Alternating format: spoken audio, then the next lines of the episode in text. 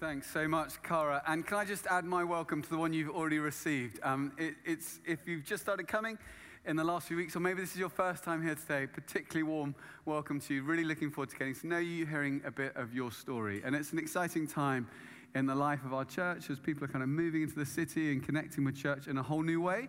And we're looking forward to getting to know you. At the moment, we we feel called as a church to really focus uh, afresh on who Jesus is and the difference that makes for our everyday lives. So, we're in a, in, in, a series looking at different things Jesus has done and said, and what that tells us about his character and what we can learn about through that. And today we're looking at this um, fascinating passage. And I don't know about you, but I find one of the real challenges of life actually is how we relate to other people around the area of navigating the way we form judgments and perceptions about other people. Uh, we know, maybe you've experienced this, how unpleasant it is when we feel like we're being judged by other people, either because of our background or our job that we do or where we grew up or maybe uh, a mistake we've made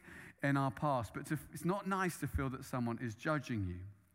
And I think because of that, we never want to be thought of as being judgmental. Yet it's part of our human nature, and maybe an important part of our human nature, that, that we're, we're kind of forming perceptions and judgments about people and situations and decisions we've got to make all the time.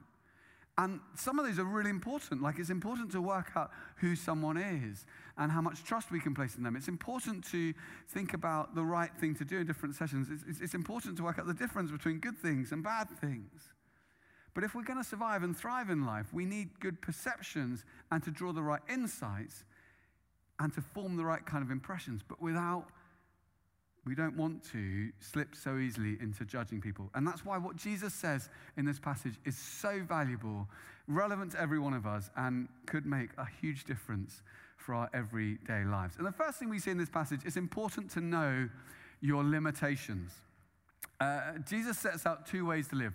Are we going to be judging and condemning, or are we going to be generous and forgiving. Jesus says, Don't judge, do not judge, and you'll not be judged. Don't condemn, and you'll not be condemned. Forgive, and you'll be forgiven. Give, and it will be given to you. For with the measure you use, it will be measured to you.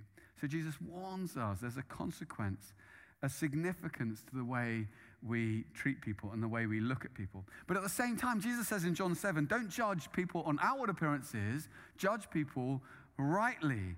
Uh, later on in this passage, Jesus goes on to talk about the importance of distinguishing between good and evil. So it seems there's a difference between sitting in judgment on someone where we feel superior and we're able to write them off, where we're righteous and they're wrong, where we're holy and they're horrible, where we've got it all together and they're falling apart. There's a difference between that kind of judging and exercising judgment, discerning, coming to a view on the things that really matter, discerning the difference between right and wrong. And Jesus says, don't do the former. Don't judge that way. Don't condemn, because you're never closer to being a hypocrite than when you're judging others. Why is that?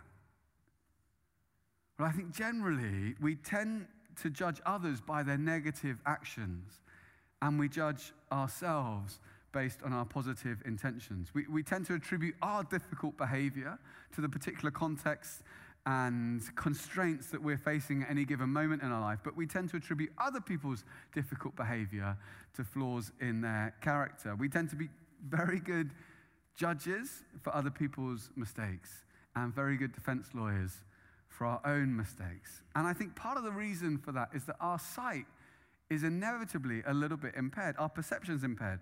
You know, we tend to think that we know all the important things that are going on in our own lives, you know, our motives, our intentions, and we make allowances for them when we're assessing our own behavior. But rarely do we ever have that much information about other people. I wonder how many times in your entire life, you know, whether it's at work or in the college bar or in your halls or in your family, maybe in your extended family or with a friend or, or, or with um, yeah, some, someone you've come across recently in your life. How many times you've ever gone up to someone and say, Hi, you know, um, you know, it's good to see you. Uh, I just wanted to let you know I'm starting to form a really negative perception about you as a person. And, um, you know, I'm conscious that I might not have weighed all the facts, so there might be more information you want me to take into account before I form that negative perception. So I just wonder, you know, what are your core motivations in life? You know, what are your values? What drives you um, to do this job, or you know, um, to treat people in the way you do? You know, what, is, is your home life quite difficult at the moment? Is that what's causing you hassle? Or maybe, maybe your job's quite stressful at the moment? Or maybe you had a really difficult upbringing. I'm assuming there's something that makes you behave the way you do, but I'd just love to know what it is. I mean, we just never do that. We never do that. We never have that conversation.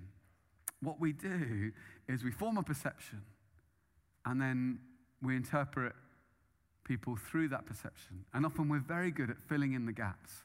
And where things aren't quite sure or there's ambiguity, we can tend to fill in those gaps with uh, neg- negatively. When I worked as a barrister, I would defend people um, accused of crimes, and sometimes uh, some of those people were, were, quite famous people and celebrities. And in one case, I defended um, someone who's quite a famous singer. And at that time, she was kind of A-list singer, was very well known. And she was quite young. Um, I'd love to tell you her name, but I can't. And uh, her lifestyle had been represented in a certain way by certain sections of the media, and it probably doesn't take much imagination to work out what that involved. And so most people who were aware of her would have had a certain perception of her character and her lifestyle. And she was being uh, prosecuted for this offense, and, and everyone around the case, the police and the prosecution, had come to an opinion on her and decided that she must be guilty. And she said she wasn't guilty, and um, there was evidence that showed she might be guilty, and we didn't have really anything apart from her word to say that she wasn't guilty. So it was a little bit tricky, and I, I met with her, and in that conversation, I, I suddenly realized she was quite different to how she'd been portrayed in the press. She was actually quite kind, she was really thoughtful, uh, really actually very, very bright. And I, she just let slip at some point in the conversation that she was a carer for a person who was struggling in her extended family. And most people would never have known any of those things. But she said she was innocent, and so um, we cracked on. And because we didn't have anything to help her, really, we were pushing the prosecution for weeks and weeks and months and months to disclose their files to us, just so we could check if there was anything in their files that might help us uh, prove that she was innocent. And they, they resisted and they delayed and they took ages. And then on the morning of the trial, with 20 minutes to go, the prosecutor came up to me and he said, Oh, you wanted, you wanted those papers? Here you go. And he just lumped this pile of papers on me and he said, That's, that's the file. And so I was like, 20 minutes to go. So I found, found a quiet space. It wasn't easy to do outside a courtroom. And then I was just kind of trying to leaf through these papers. Like, is there anything here help? Anything help? And often there isn't. You know, you're just doing due diligence, but you're looking through, thinking maybe there's something, maybe there's something, maybe there's something, anything. And you're looking clock 10 minutes to go.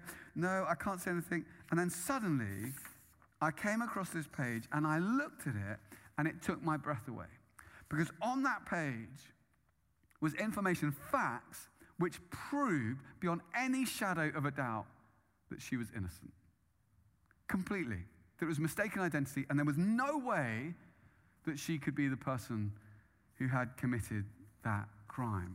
And I thought, what do I do? And I, I kind of went to the photocopier, and I was just about to put it in, but I don't know if you've had the same experience I've had with photocopiers, which is the more important the moment is, the more likely it is to kind of rip it up and shred it out. And I thought, I can't really take that risk. So I just kind of ripped it out of the file, and I went into the courtroom, and I went over to the prosecutor, and I held up to him, and I said, Look, look, she's innocent. She's actually innocent.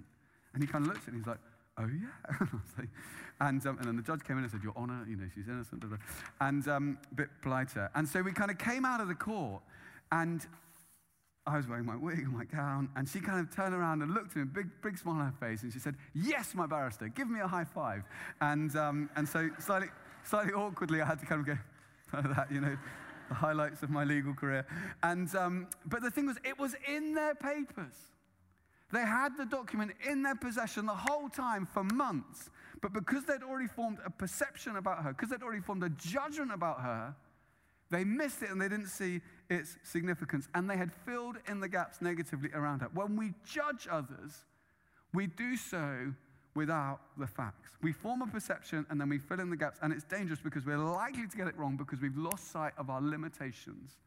You don't know everything. I don't know everything. The only person who does is the one who has reserved judgment to himself, and that's God. And he says, Judgment belongs to me. Know your limitations.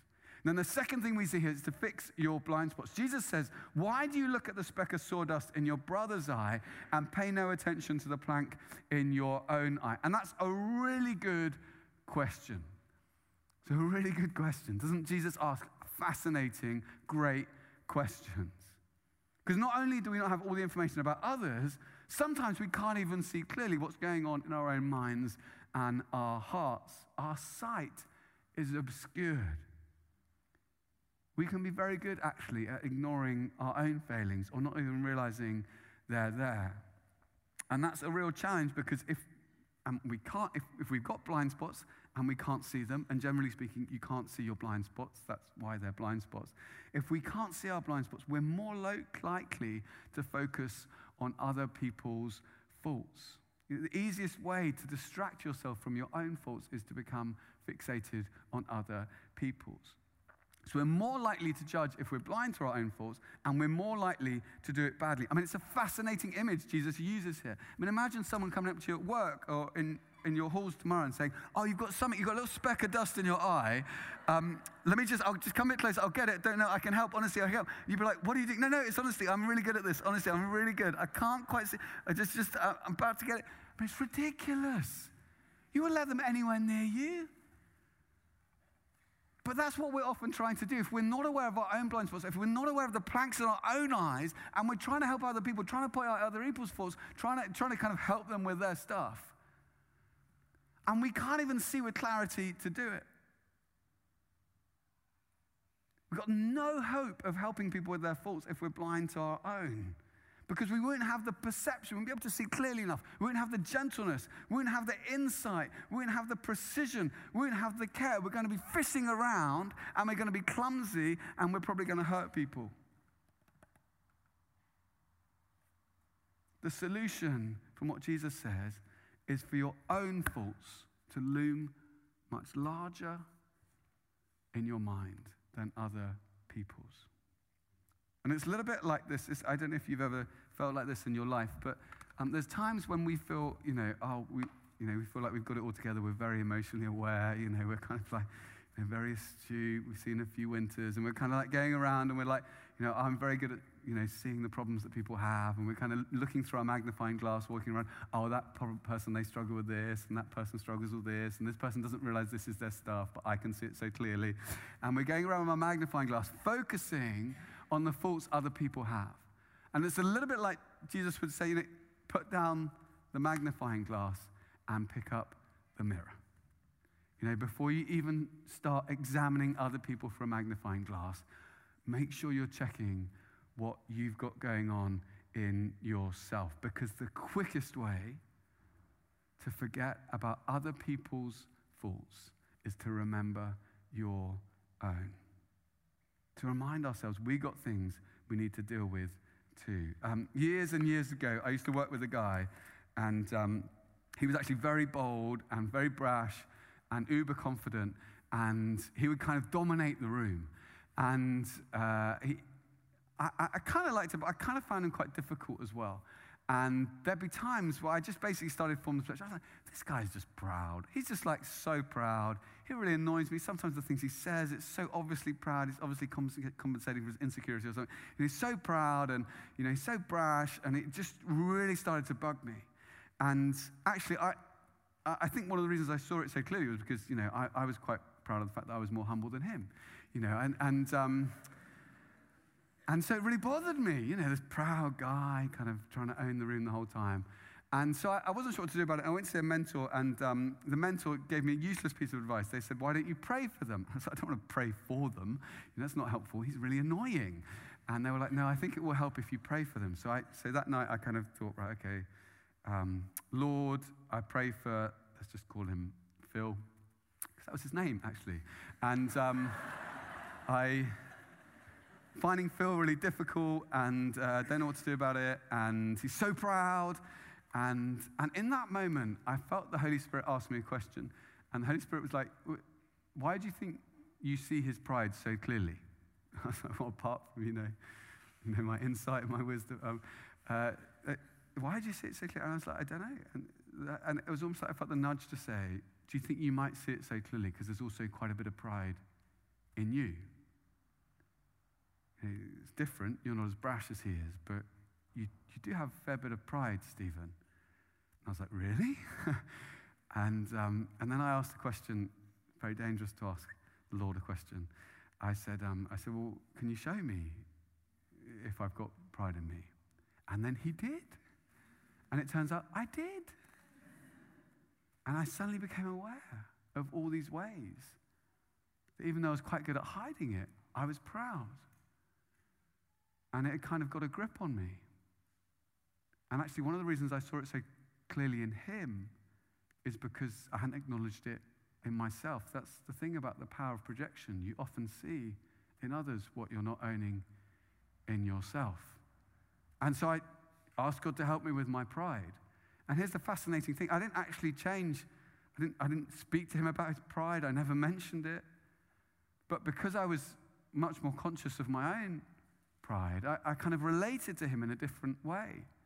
And I, I started to see the other really great aspects of his character and you know the great things he had. And, and, and that meant that actually the pride didn't seem so significant anymore. And i think without realizing it because i was relating to him in a much warmer way it, he relaxed a little bit and stopped trying to impress me.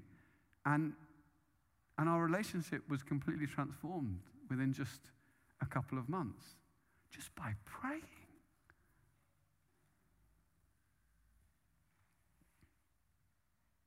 You know, if you want to find your blind spots, ask God's help. What are the areas I'm quick to see in other people?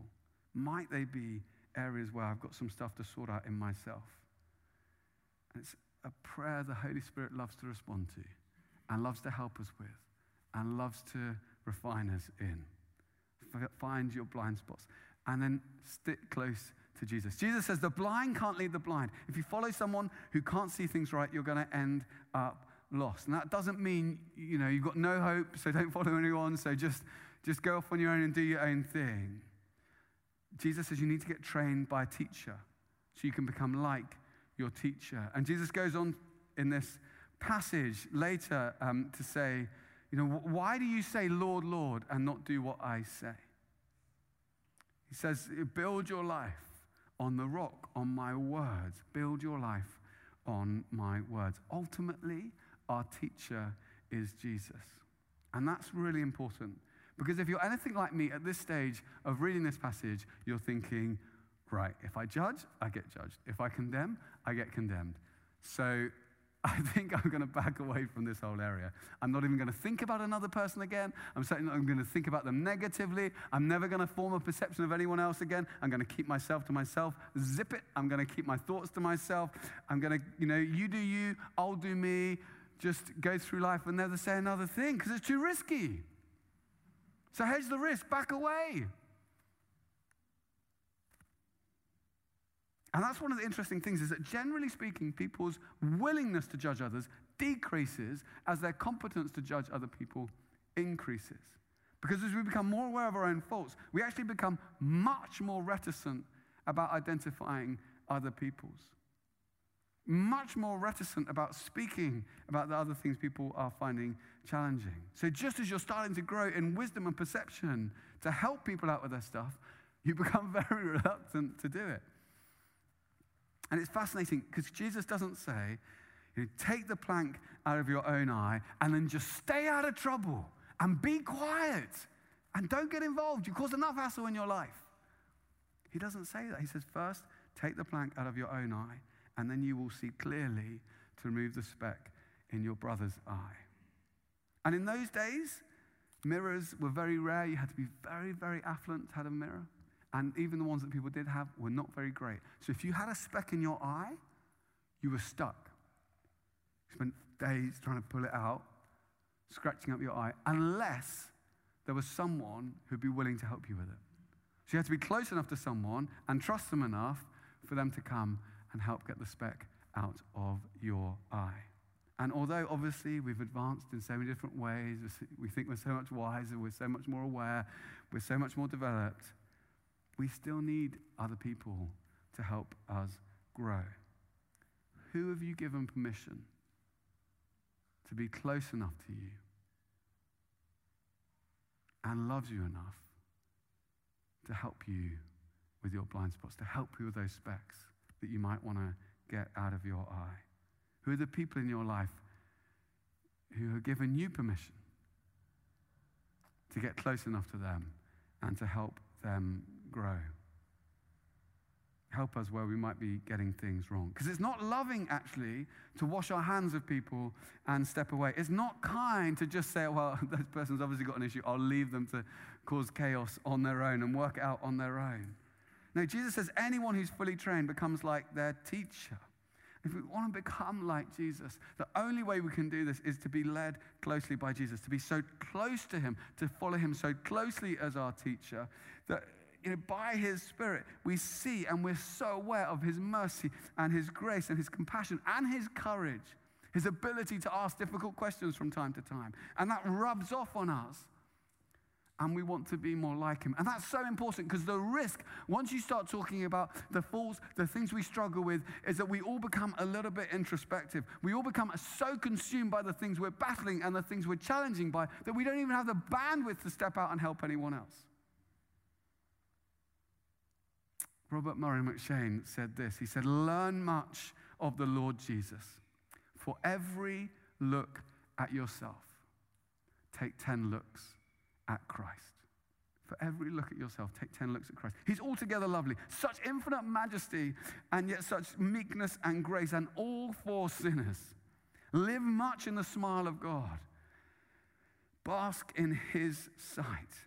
Feel his all seeing eyes settle on you in love and lean on his almighty arms. Let your soul be filled with a heart consuming sense of the sweetness and excellency of Christ and all that is in him. For every one look at yourself, have 10 looks at Jesus Christ and see Jesus. If you want to cleanse your eyes, look at Jesus. If you want to heal your heart, look at Jesus. If you're finding someone difficult and you're desperate to judge them and you're just about holding it in, look at Jesus. If you're trying to find the words to help a friend who needs your help but you're not sure what to do, look at Jesus. If you want to come alongside and encourage someone who's hurting themselves, but you're, you're nervous about stepping into that space, look at Jesus. If you need courage to take a step across the room and ask someone, give them permission to speak into your life in that way, look at Jesus.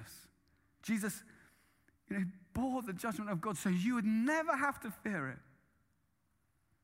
Jesus, who will come again in glory one day and judge the living and the dead, but he looks on you with compassion. Jesus, the only person who has ever lived, who knew everything there was to know about every person he ever met.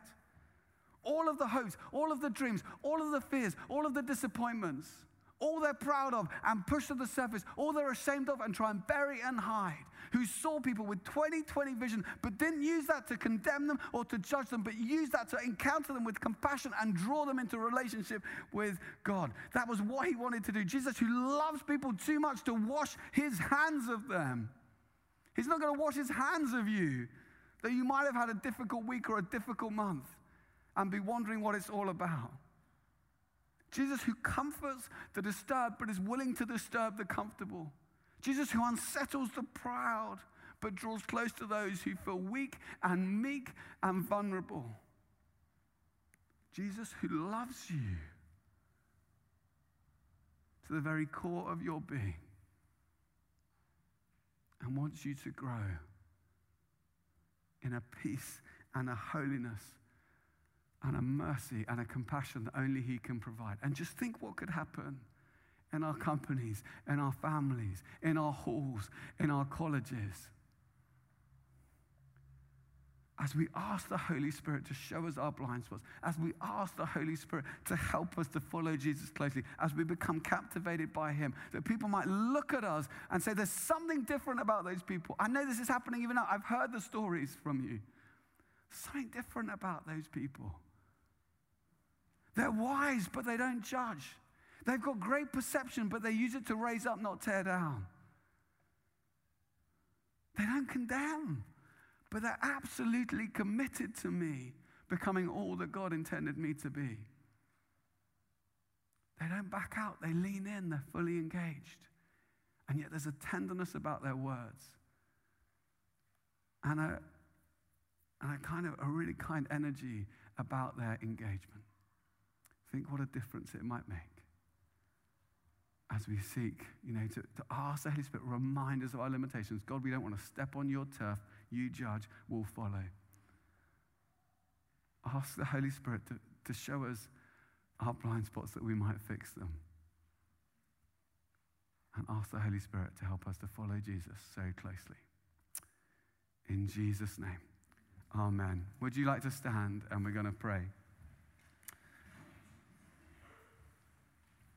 Just want to encourage you, if you're happy, um, maybe you just want to hold out your hands like this. This is just maybe a sign for you that you'd, you'd like to receive something from God today. Maybe you want to close your eyes and fix your thoughts on Jesus. I'm just going to pray one of the oldest prayers of the church. It literally goes back centuries. Would you come, Holy Spirit? Lord, right across this church.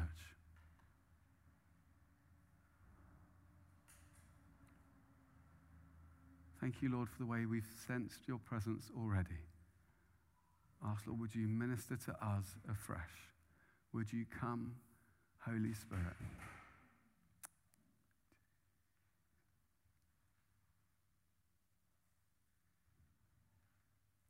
Come, Holy Spirit. We're just going to wait for a moment.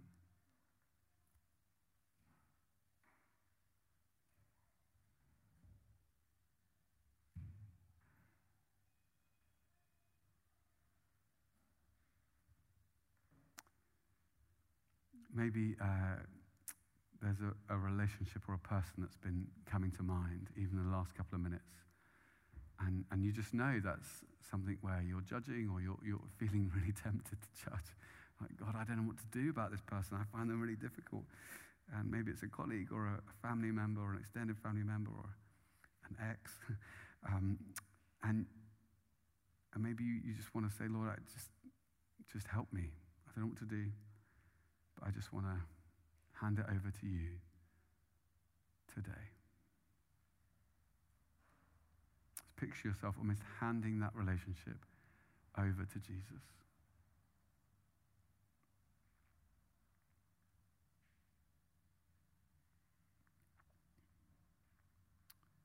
I have a sense that um, for, for someone, it's, it's almost it's tied to a physical space. It's either it's an office or a, a ward of a hospital, I don't know, or, or a room, maybe a space in your university. And, and it's like you think, oh, yeah, but this sounds great, but what am I going to do when I go into that space? Because um, it feels different in that space. I find it really hard. So, and again, encourage you, just, just picture yourself praying over that space. That it would be different this week. Say, Lord, I need, need you, your presence to go with me, go before me, go in me this week. So that space even feels different because I am in it and you have placed me there.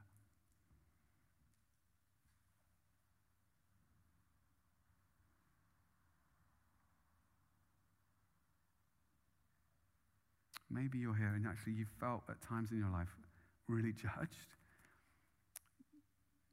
just sense maybe you've related to God as a judge before someone that loves you.